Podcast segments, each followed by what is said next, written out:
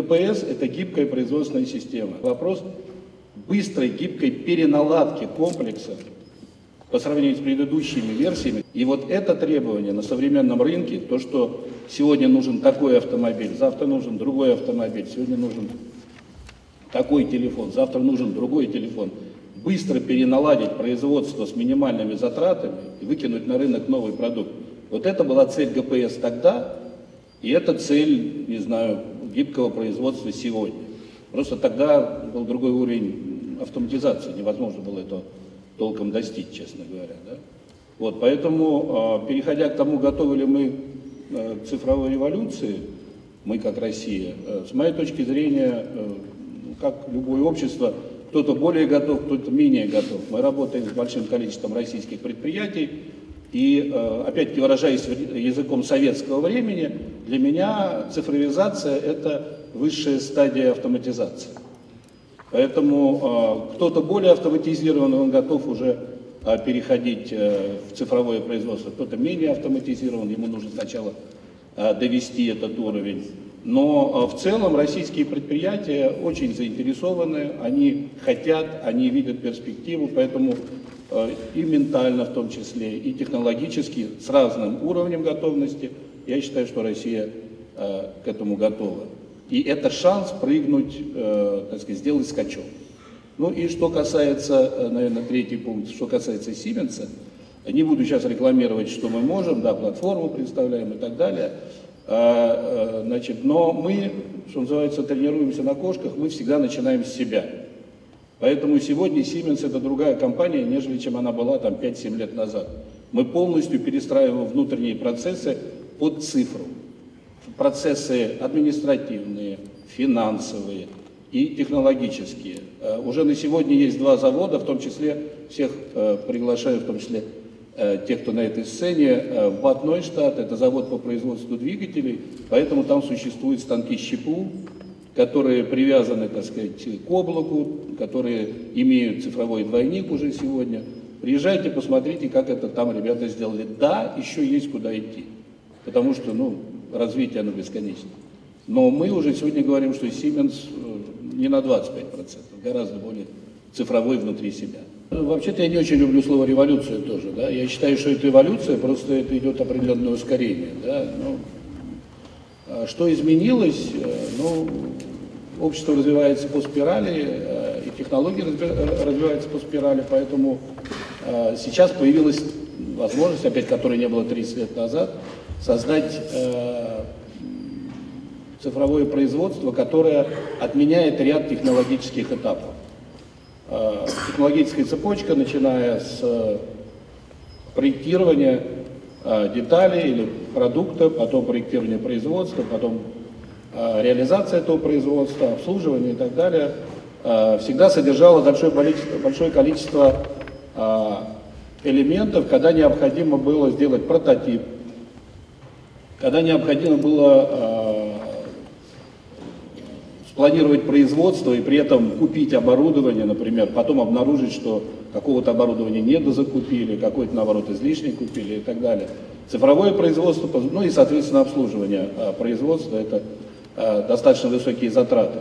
А сейчас цифровое, цифровое, цифровое предприятие, оно позволяет вам убрать часть этих этапов, то есть вы уже сегодня не делаете прототипы, вам не надо строить аэродинамическую трубу, чтобы испытывать в нем автомобиль или самолет. Вы можете это сделать э, в некой программной среде, тем самым вы снижаете резко затраты на этот этап, и вы э, сокращаете резко э, время э, проведения, так сказать, испытаний, э, время подготовки производства. То же самое, э, когда мы говорим о собственно, создание производства, приобретение станков, линий, а, либо еще чего-то. Я сейчас в основном говорю о дискретном производстве. Если мы говорим про а, непрерывные процессы, химии и так далее, там немножко другой подход, но а, идеология та же самая. Ну и, соответственно, вы снижаете затраты очень существенно в обслуживании предприятия, поскольку вам не требуется там, каждые две недели обходить и переналаживать, а вы ждете, когда вам придет сигнал от того или иного оборудования, что пора прийти и обновить это самое э, оборудование или обслужить его. Поэтому существенно на всех этапах, на всех семи, грубо говоря, этапах процесса вы можете получить определенные сокращения, сокращения во времени, сокращения в затратах. Вот, собственно говоря, с моей точки зрения, это основное преимущество цифрового предприятия, ну и апофеоз всего этого дела, так называемый цифровой двойник, когда у вас все предприятие представляется в неком виртуальном варианте, и тогда вы все-все-все процессы, опять-таки включая бухгалтерию, там, финансовые, любые административные процессы, вы можете заранее проследить, отладить и только потом а, с наименьшими затратами а, внедрить это в жизнь. Вот, собственно, ничего там такого смертельно нового нет. На сегодняшний момент э, мы, как у Siemens, имеем около 200 э, российских партнеров которым мы в той или иной степени передаем а, знания, ноу-хау и так далее. То есть это достаточно открытая стратегия, открытая политика, которую мы на сегодня ведем. Что касается следующего шага, то с моей точки зрения, и тут я вот вернусь к теме стартапов, да, с моей точки зрения, это одна из ключевых тем в теме цифровой экономики. Во всем мире все страны очень большое внимание придают именно этой теме, да, потому что а, если существует некая единая платформа, на базе которой можно реализовывать а, различные приложения, да, то вот это то, о чем мы сегодня говорим. Создание неких apps, таких как для Google Market мы привыкли покупать, таких как для Apple Store мы привыкли покупать, такие же apps для промышленности, когда любой человек, э, одиночка, или это группа людей, или это высшее учебное заведение, создают вот этот самый apps, он создается на территории России. Он создается а, российскими специалистами, а, российскими а, разработчиками. Да? А, то есть это чисто российский продукт. А, это а, одна тема. Да? То есть э, мы предоставляем, например, как Siemens, только платформу. Все остальное это дело рук российских инженеров. И вторая очень важная тема, с моей точки зрения, о которой вот сегодня уже говорили, Big Data, да, большие данные.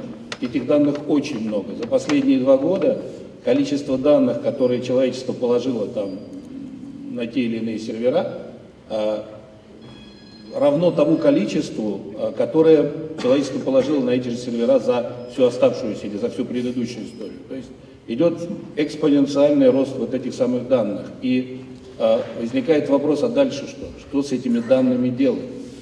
А, появляется потребность в специалистах, которых раньше э, в промышленности особо и не было. Это аналитики, да? то есть это э, люди, которые смогли бы правильно проанализировать вот эти самые данные и выдать некие, э, некие рекомендации по оптимизации производства. И это вторая сторона медали, потому что аналитика это не что иное, как математика. Математическая школа России, с моей точки зрения, это очень сильная школа, и это значит, что мы в этом направлении тоже можем активно развиваться. Спасибо большое. Очень хорошо очерчен круг возможностей для э, среднего бизнеса, для малого бизнеса. Алексей, у вас есть наверняка какой-то ключевой инструмент,